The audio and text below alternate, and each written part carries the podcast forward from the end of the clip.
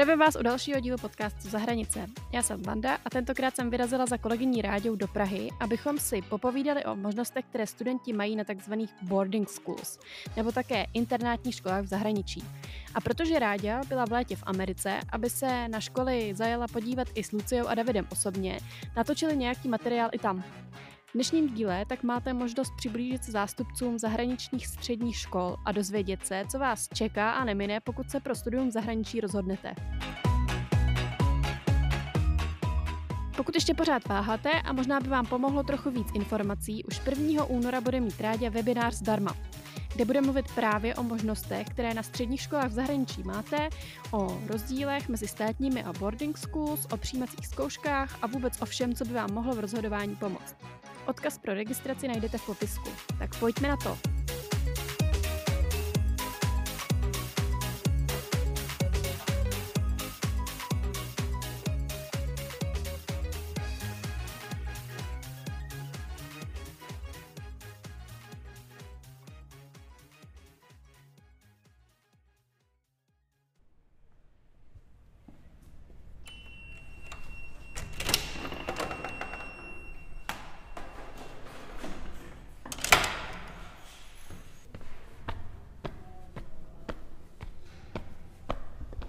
Jsem v Praze na Václavském náměstí a mířím do kanceláře Education.cz, kde se chystáme s Ráďou vám představit, co jsou to boarding schools. Ráďo, já jsem za tebou přišla do kanceláře Education.cz, kde se potkáváš s rodinami, které mají zájem o studium zahraničí. Je nějaké jiné místo, kde se s tebou ještě můžou potkat? Uh, tak buď se mnou, uh, se se mnou rodiny můžou potkat tady na Václavském náměstí v naší kanceláři, nebo je to možnost i v Brně se setkat, uh, kde máme kancelář na Lidické, případně i online, a což je docela běžné. Já jsem nechtěla využít výtahu, tak jsem šla pěšky a jsem trochu zadýchaná. Jdeme na to. Tak Ráďo, ahoj, díky, že jsi s námi udělala čas, aby jsme probrali to, co vlastně jsou boarding schools, co jsou střední školy v Americe a proč eh, by vlastně každý student měl chtít na tuhle školu jít. Mě by ze začátku úplně zajímalo, jestli bys mohla vysvětlit, co vůbec ten pojem boarding schools znamená. Mm-hmm. Ten pojem, jsou v podstatě to jsou internátní školy, jsou to soukromí střední školy, které se píšní opravdu vysokou kvalitou Velký rozdíl oproti klasickým školám je hlavně to, že studenti v kampusu nebo v areálu školy přímo bydlí. A co se týče studia, tak třídy jsou určitě menší a zaměřují se více na rozvoj každého individuálního studenta. Takže to jsou asi takové ty nejhlavnější rozdíly já vím, že ty jsi, ty jsi v létě byla v Americe a ty školy mm-hmm. si viděla. Tak můžeš možná popsat, jak třeba vypadají ty kampusy, co všechno tam je? Mm-hmm.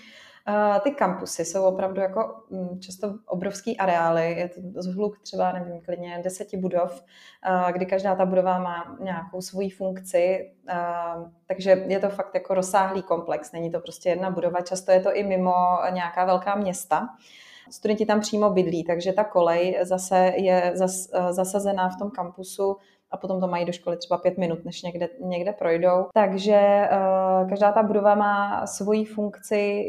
Jedno může být třeba jenom uh, centrum umění, i fashion design a tak dále.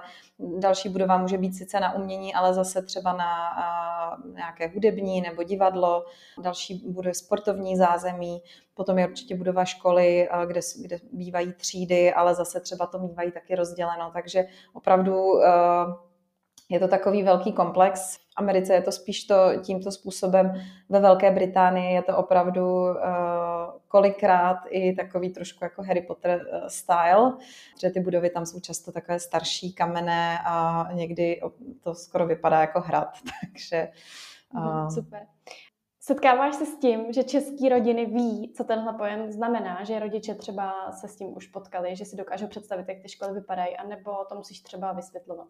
Eh, spíš to musím vysvětlovat. Určitě ten název boarding schools eh, spíš neznají. Potom už pod pojmem internátní škola si uh, už uh, nějaký, nějakou představu vytvoří, ale často nevědí, jaké jsou třeba úplně ty benefity na té škole a tak. Takže v 99% to opravdu je potřeba hodně vysvětlit, pokud třeba už nemají nějakou zkušenost uh, ze svého života konkrétní. A čím se tyhle školy liší od jiných středních škol? Ty si to už trochu na začátku už tou definicí nakousla, mm-hmm. ale je tam něco, co třeba i když se ty rodiče už dozví, jak eh, ta škola vlastně funguje, jak vypadá, jak to jejich dítě tam bude fungovat, tak eh, co třeba nejvíc oceňují? Liší se určitě, nej, to asi zopakuju, liší se nejvíc tím, že studenti tam bydlí, přímo v tom kampusu se svýma vrstevníkama, používají tam denně ten jazyk, jsou v té svojí sociální skupině v podstatě a nepotkávají se jenom s dětma i z té, z té země, ale je to multikulturní prostředí, takže zase jsou tam ubytovaní i studenti z jiných částí světa, což mi přijde jako hodně velké plus. Dalším uh, hodně velkým uh, pozitivním faktorem je to, že uh, studenti se tam můžou věnovat zároveň mimoškolním aktivitám. A už je to všechno komplexně spojené v té škole, takže po škole jdou rovnou na nějaký sport, který dělají, nebo na nějakou uh, uměleckou činnost, uh, případně i třeba můžou být součástí nějakých klubů.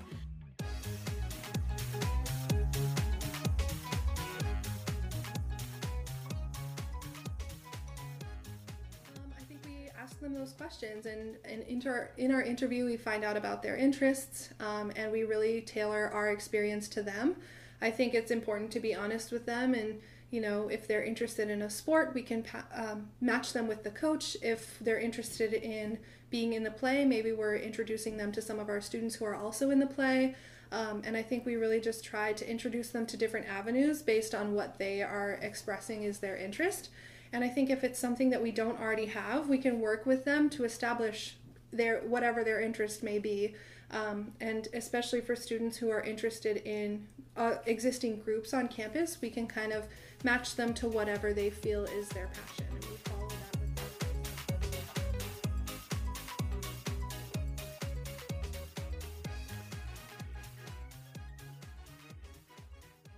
Na zahraničních školách potom, když se studenti hlásí na vysoké školy, tak je právě ty mimoškolní aktivity jsou velikou výhodou pro studenty a může jim to dost usnadnit přijetí na univerzitu nebo třeba i získání nějakého stipendia.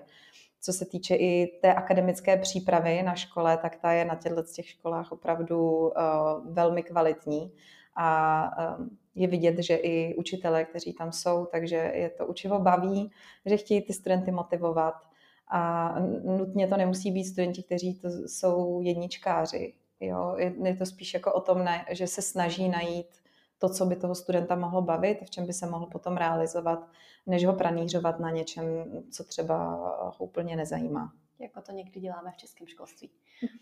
Mě rádi teďka ještě napadlo se ti zeptat, co vlastně je ta první věc, která tebe napadne, když bys sama se vžila do role středoškoláka, že máš možnost jet na boarding schools do Ameriky. Co, co by bylo to, co ti tam nejvíc bude lákat?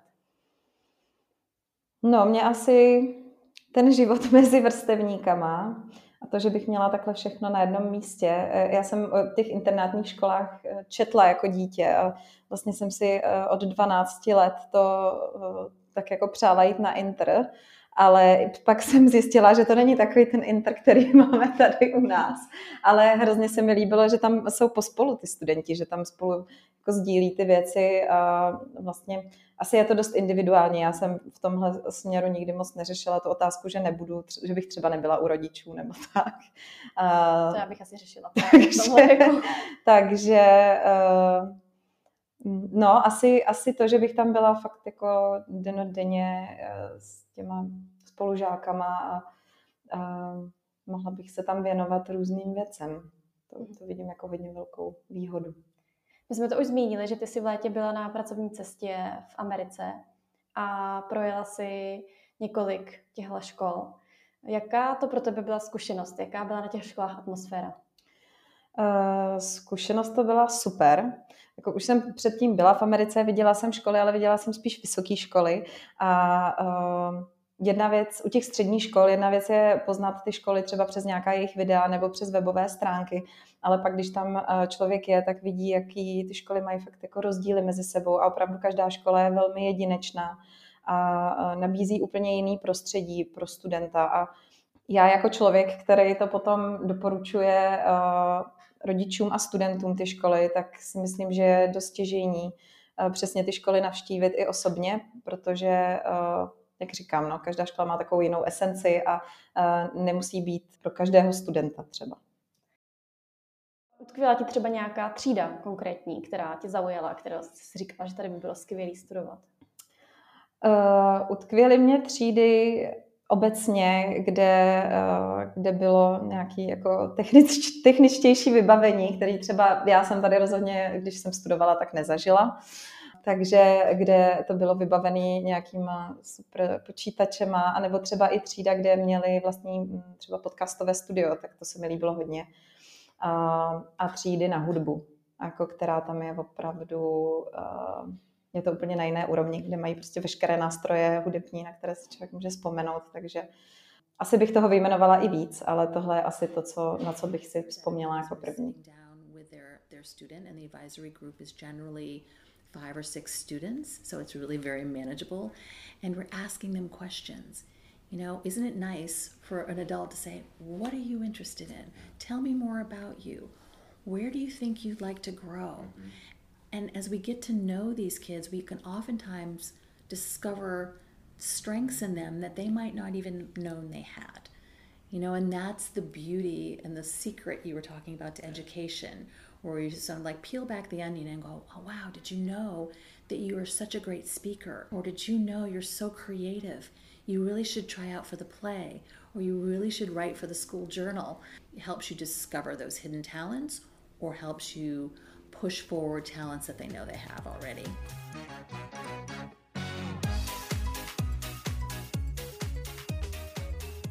Jak třeba vypadalo ubytování, kde studenti tráví svůj volný čas, i když ten volný čas asi tráví jinde v kampusu, ale mě by teďka zajímalo, jak vypadá to, kde, kde vlastně ty jejich pokoje. Mm-hmm. Tak studenti bydlí na kolejích. Eh, každá kolej eh, má několik pokojů, většinou bydlí po dvou eh, studentech. Když jsou starší, tak můžou mít i samostatně pokoj. Pokoje jsou velmi jednoduše zařízené. Většinou tam je postel, stůl, skříň, eh, ale studenti pak mají možnost si to jakkoliv dovybavit a uspůsobit k obrazu svému.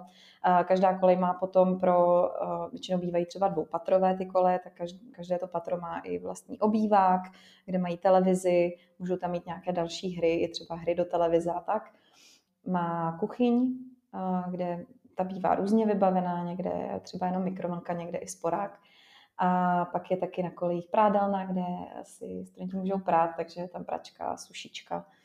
Každá kolej, což je určitě důležitý, má jako dozor, říká se jim dorm parents, jsou takový náhradní rodiče a ty se tam o ně vlastně starají, oni mají přidružené byty k těm kolejím, takže studenti se na ně můžou kdykoliv obrátit, když cokoliv potřebují.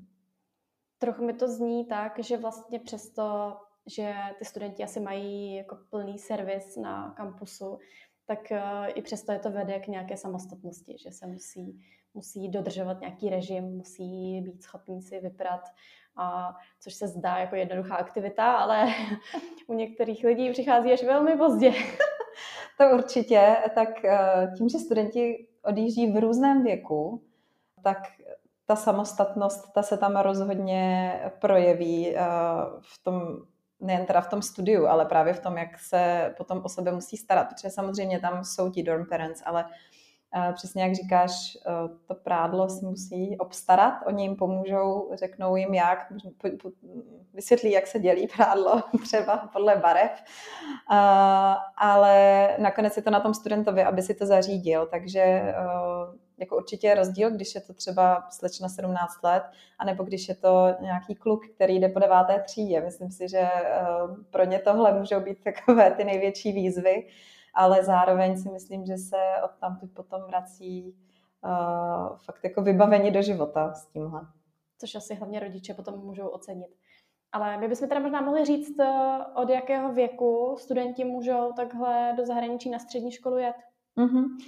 V podstatě studenti můžou odjet už um, klidně po deváté třídě, uh, pokud chtějí studovat plné studium, takže klidně už v těch 15 letech. Kdyby chtěli, můžou i dřív, protože internátní školy v podstatě fungují většinou minimálně třeba od 6. třídy ale je to škola od školy a obecně od nás většinou stejně chtějí dostudovat tu základní školu a jít až potom od toho prváku. I vzhledem k tomu věku zase to dává smysl, že už jsou studenti trošku jako vyspělejší v těch 15-16 letech. A v podstatě ta horní hranice je nějakých těch 18 let. Zrovna třeba konkrétně v té Americe je ten systém trochu jinak postavený. Oni už mají devátou třídu jako střední školu, takže v podstatě, když student jde po Eh, po deváté třídě, tak už tam nastupuje do druhého ročníku střední školy a končí ji tím pádem o rok dříve. Takže tam vlastně střední škola není na čtyři roky? Je, ale už sou, uh, souběžně i s tou devátou třídou. Uh-huh. A možná teďka uh, mě právě napadlo, že bys mohla říct i to, jak potom vypadá zakončení té střední školy, když se třeba student rozhodne, že pojede na celý středoškolský studium do Ameriky, tak, nebo Velké Británie, tak eh, jak eh, vypadá potom to mm. zakončení? Studenti zakončují studium High School Diploma. Je to americký diplom o maturitě. Eh, nefunguje to tak, že by se na konci dělala nějaká souborná zkouška, tak jako je to u nás, ale jede se tam už na kreditový systém v podstatě během té střední školy. Takže oni třeba za ty čtyři roky musí splnit 28 kreditů a mají rozvrženo, z jakého předmětu, kolik musí splnit kreditů a když je na konci mají, tak získají ten diplom. Na některých školách je možnost studovat i eh, IB program, International Baccalaureate, což je taková jako náročnější maturita, která je spíš běžná v britském systému. Já jsem nedávno dělala rozhovor právě s Davidem Mizdým, který byl v Americe na střední škole a toho se mi hrozně líbilo, že popisoval vlastně to, jak, jak zakončoval střední školu tam a že tam vlastně není ten systém uh, té klasické maturity, kdy na konci uh, střední školy skládáš nějakou velkou zkoušku, na které vlastně závisí všechno že takhle to, takhle to v Americe není. Já mám pocit, že to tam je tak víc propojeno obecně, to vzdělávání, že Rozhodně, když to porovnáme s českým školstvím, že se chystají vlastně průběžně už eh, během té střední školy i na tu vysokou školu. Přesně, že jim to neurčuje nějaká závěrečná zkouška, oni dělají zkoušky na konci každého semestru, ale a tím se posouvají dál a dál, získávají ty kredity, mají z toho samozřejmě známky, takže i podle toho eh, se pak dá poznat, kdo jak dopadl, přestože všichni na konci třeba odmaturují.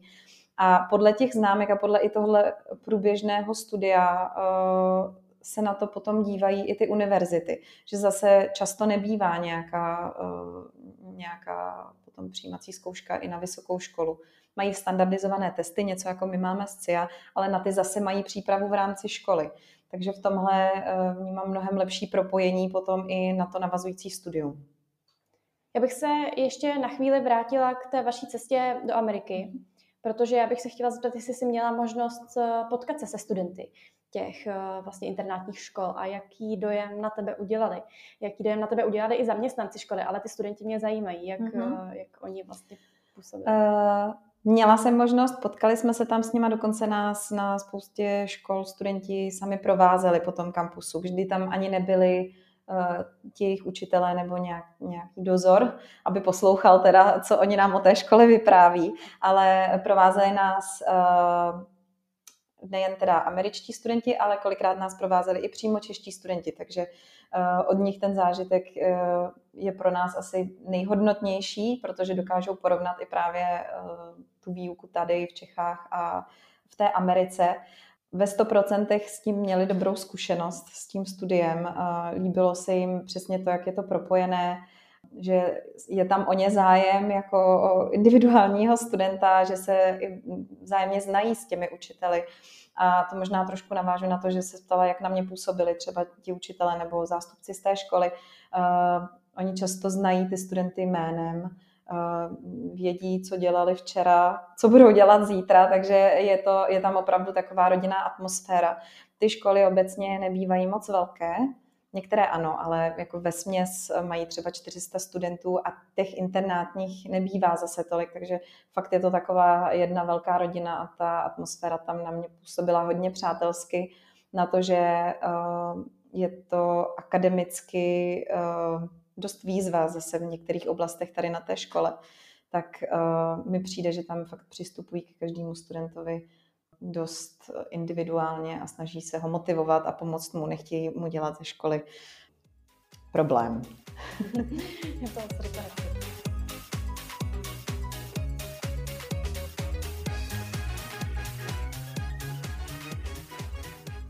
Ale ještě bych se vrátila k tomu, jak vlastně vypadá na těchto školách výuka. Jestli se liší nějak výrazně od toho, jak probíhá výuka na českých školách. Mm-hmm. Liší se to hodně, liší se to už jenom v tom, že mají mnohem méně předmětů, než co máme uh, my. Mají třeba nějakých 6-7, uh, ale přesto mají dost plný rozvrh, ale každému tomu předmětu se věnují více. Dalším velkým rozdílem je to, že ve třídách eh, je třeba maximálně 15 studentů, takže žádný student se neschová. Ani v té zadní lavici eh, mm, hodně chtějí, aby studenti byli interaktivní, tají se na přímé otázky a studenti se nebojí se zeptat na cokoliv. Size of 15. So that gets each teacher gets to know their students pretty well. Each student will also have an advisor that they meet with once a week in a small group of 12, and they'll have that advisor the whole time they're here. It's an academic teacher. They'll also have a school counselor. Um, they'll have an international student director who will help them in the in the college in the sorry the class placement process and then they'll have a team of dorm parents who they get to know as well. So while they may not know every single one of those adult, adults super well, it's our goal that one of those people is someone they connect with, and that in that way that adult can help them um, learn about the opportunities here. But also a lot of it just happens organically through friends in the dorm, friends in the dining hall, friends in class. They get to meet people. Jo, takže v tomhle hodně se eh, podporuje diskuze v těch třídách a i v podstatě učitelé chtějí, aby je studenti trošku vyzývali. Jo, že eh, mm, když třeba dám příklad na nějaké literatuře, my jsme se většinou učili, tak a tohle je přesně to, jak si máme vyložit, eh, já nevím, tuhle báseň. A takhle my jsme se to všichni naučili, nebo aspoň já jsem to takhle měla.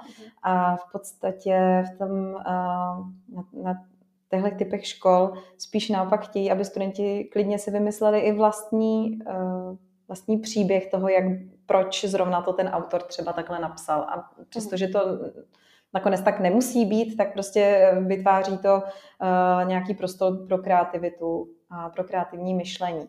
Takže to je určitě jeden z velkých rozdílů a potom i to, že uh, učitelé sice mají daný syllabus, ale můžou si trošku ty hodiny přizpůsobit podle toho, jakou mají třídu, jaký mají zájmy. A pokud i třeba vidí, že někdo je trošku napřed, tak s ním třeba pracují i trošku jinak. A zadávají mu trochu jiné úkoly a tak. Takže ten individuální přístup je v tomhle hodně znát. David ještě mluvil o tom, že vlastně měl možnost si zvolit uh, úrovně některých předmětů, že třeba věděl, že se nebude chtít nikdy zabývat chemií, biologií, tak si zvolil jenom nějaký základní kurz, ale naopak ho zajímalo podnikání a ekonomika, takže tady tyhle ty obory si zvolil v nějakých uh, jako obsáhlejších variantách. Mm-hmm. Je tohle možný i na, na těchto školách? Jo, a to mně přijde úplně super věc, protože uh, myslím, že spousta z nás, co třeba studovala Gimple, tak uh, polovina těch předmětů nás úplně moc nezajímala.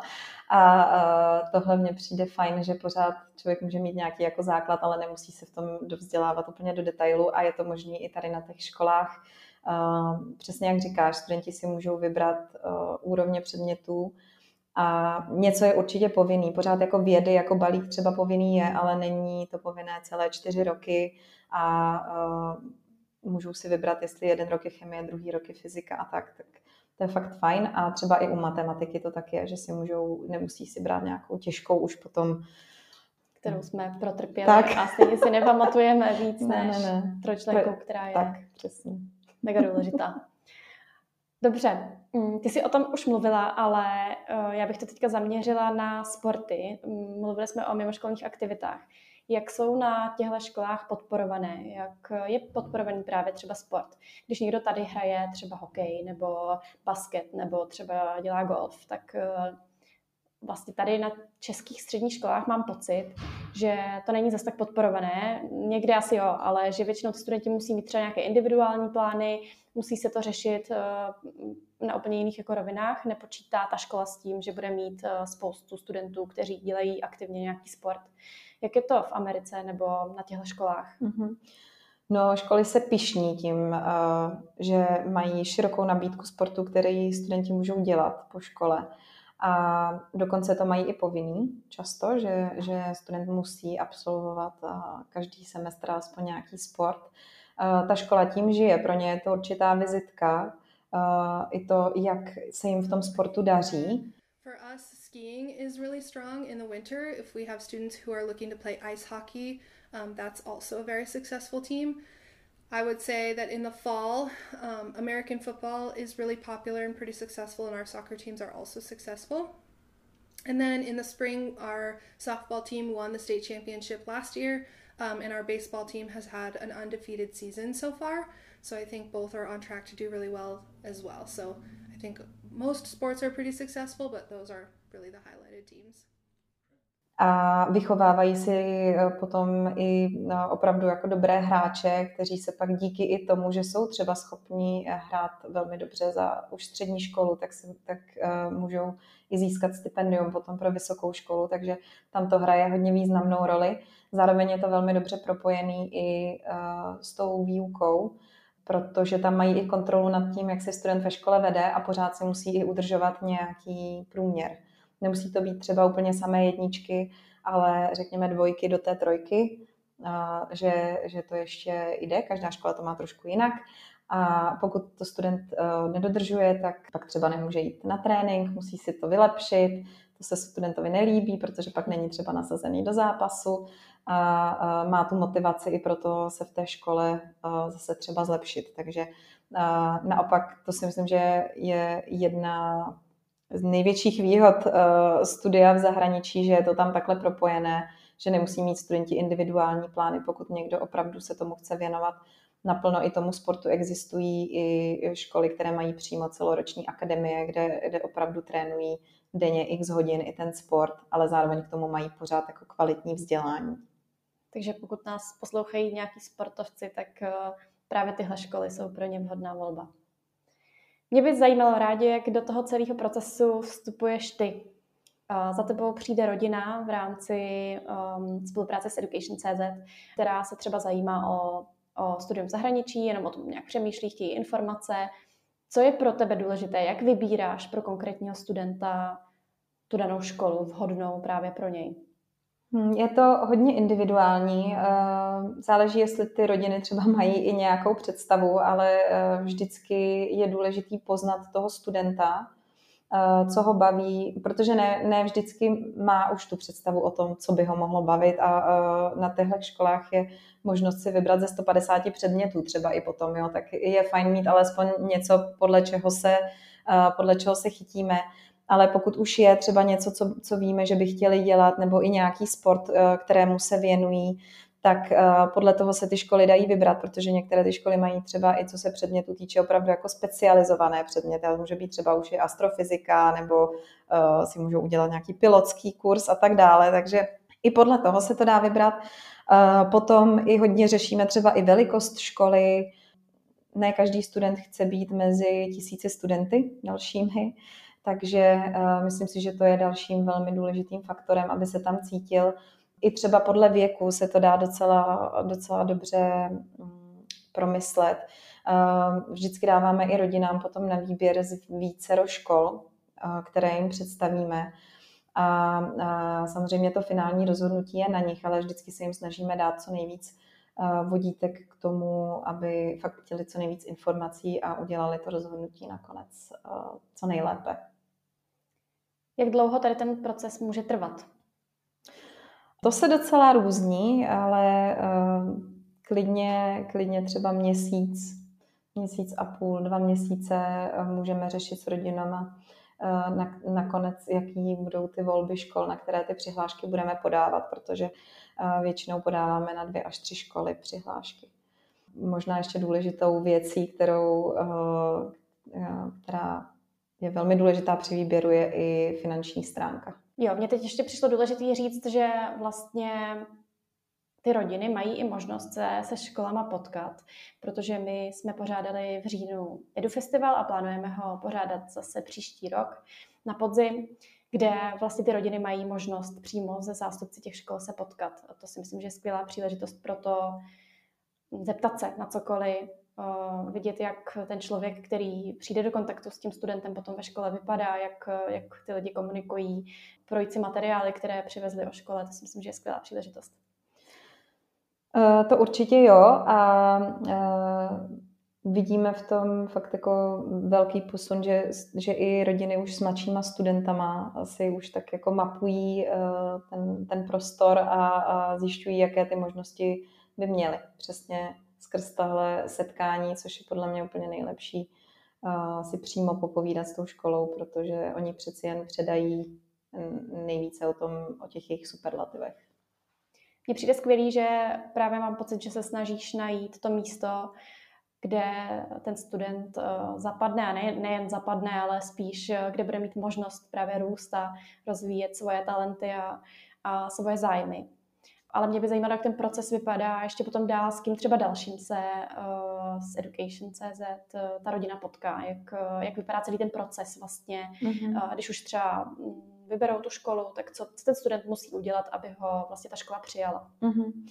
Uh, tak z naší strany my, když, uh, když už projdeme tou selekcí těch škol, vlastně veškerýma těma konzultacema na začátku, tak potom uh, štafetu přebírá kolegyně Kristýna, která už se studentem a s rodiči řeší tu konkrétní přihlášku na školu nebo na školy. Často ty školy mají online systém, skrz který se to podává, už je docela standardizovaný, takže hodně podobný pro všechny školy, nicméně co se týče těch přijímacích požadavků, tak to se lehce liší u každé školy. Často, krom teda podání přihlášky, kde se zadávají uh, údaje o rodině a tak dále, tak uh, se dává test z anglického jazyka. Spousta škol už přijímá i Duolingo test, který je v celku jako rychlý, asi za hodinu hotový a docela je to i zábava. Já jsem si ho sama zkoušela, bavil mě. Vyzkouším. Doporučuju. Potom často škola mývá nějaké téma eseje, kterou by chtěli vypracovat od studenta, to má každá úplně jiný. Doporučení od učitelů, nejčastěji to bývá matematika, angličtina a často bývá i třetí doporučení, buď třídní učitel nebo někdo z blízkého okolí od studenta, třeba z nějakých kroužků, někdo, kdo ho dobře zná. A dávají se překlady vysvědčení. Každá škola zase má trošku jinak, jestli dva roky zpátky, nebo od deváté třídy, nebo tak různě. Dokážu si představit, že těch informací je hodně a že možná by bylo pro studenty důležitý i tam mít možnost propojit se s nějakým studentem, který na té škole zrovna je. Je to možný? Mm-hmm. Uh, určitě to možné je. Často ty školy to i sami nabízí. Zatím teda bych řekla, že toho studenti to tak často nevyužívají, ale co jsem zapomněla ještě zmínit je, že uh, součástí toho přijímacího procesu je i interview přímo se školou a myslím si, že i to často mm, třeba i může změnit názor toho studenta, když už mají tu reálnou interakci uh, s tím konkrétním člověkem ze školy. Uh, že na ně třeba na některé škole, která se jim původně líbila úplně nejvíc, nemusí působit tak dobře jako někdo jiný ze školy, kterou měli třeba na druhém místě. Ale i to propojení se studenty je určitě možné zařídit. Jak to interview vypadá? Jak si ho můžu představit? Je to něco, na co se ty studenti musí připravovat? Je to něco, z čeho mají třeba obavy, z čeho jsou nervózní? Mají z toho obavy a jsou z toho nervózní. Já si třeba myslím, že je skoro lepší, když se na to nechystají ale to interview nebývá nějak eh, extra náročný, určitě to není o žádných znalostech, nikdo je tam nebude zkoušet z toho, eh, jestli umí trojčlenku, ale eh, je to spíš o tom, aby poznali studenta, jaký má zájmy, co ho motivuje, a co ho třeba teď baví ve škole, ale často tam bývají i takové dotazy typu tak když, eh, když ti dám teď peníze a můžeš si koupit letenku kamkoliv, tak kam si ji koupíš a proč. Takže spíš jako je i zajímá, jak ten student uvažuje, jaký má sny, představy a na základě toho i oni sami zjistí, jestli třeba je to, je to ten dobrý meč pro, pro tu jejich školu. Ne vždycky to tak musí nutně být. Takže spíš bych řekla, že je to takový neformální popovídání si. Oni na základě toho i zjistí třeba úroveň té angličtiny. Jak student reaguje, jestli se umí vyjádřit, nebo jestli jenom třeba mlčí a zároveň i zájem o tu školu, což ta škola taky chce vidět, že ten student tam opravdu chce jít. Mhm. Jaké výhody může mít diplom z takovéhle střední školy v zahraničí? Ty jsi o tom už mluvila, že to vlastně může pomoct i na zahraniční univerzity, ale mohou pak tihle studenti i na Českou univerzitu? Uh-huh. Uh, můžou na Českou univerzitu. Uh, buď když by, když by pokračovali zpátky v Čechách, na, přestože to je třeba Karlova univerzita, ale obor v angličtině, tak uh, ani můžou jít klasicky s tím diplomem, který mají, nemusí s tím nic dělat. Uh, pokud by šli na obory v českém jazyce, tak je potřeba buď si uh, ten diplom nechat nostrifikovat, což teda uh, vyžaduje to i si dodělat maturitu z českého jazyka tady u nás, ale spousta univerzit už to začala trochu obcházet a už jim třeba i stačí, že když tam student se hlásí, tak oni mají vlastní testy z anglického jazyka, eh, z českého jazyka. Takže v podstatě k ním přistupují potom jako ke studentovi ze zahraničí, který, když chce studovat v češtině, tak musí uh, prokázat, že teda česky umí. Rádio, kdyby ty měla možnost eh, vrátit se v čase, tak jela bys na zahraniční střední školu? Já bych určitě jela.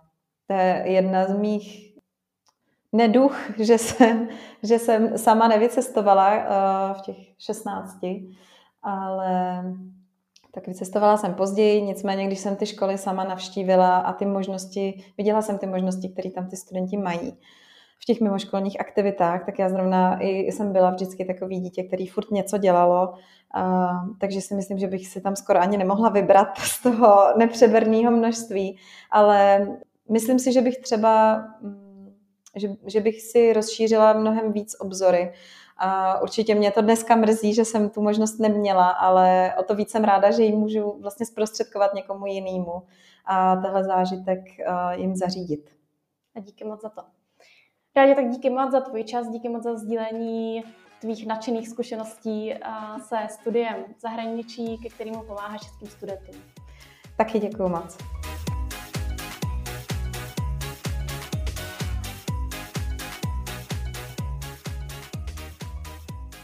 To už je i z dnešní epizody všechno. Trochu jsme s Ráďou experimentovali s mikrofonem a úplně to nevyšlo, takže se omlouvám za mírně horší kvalitu zvuku. Ale doufám, že vám to nezabránilo v tom dostat se až sem a doposlouchat si epizodu o boarding schools. Těším se na další příběhy ze zahraničí, tak zase příště.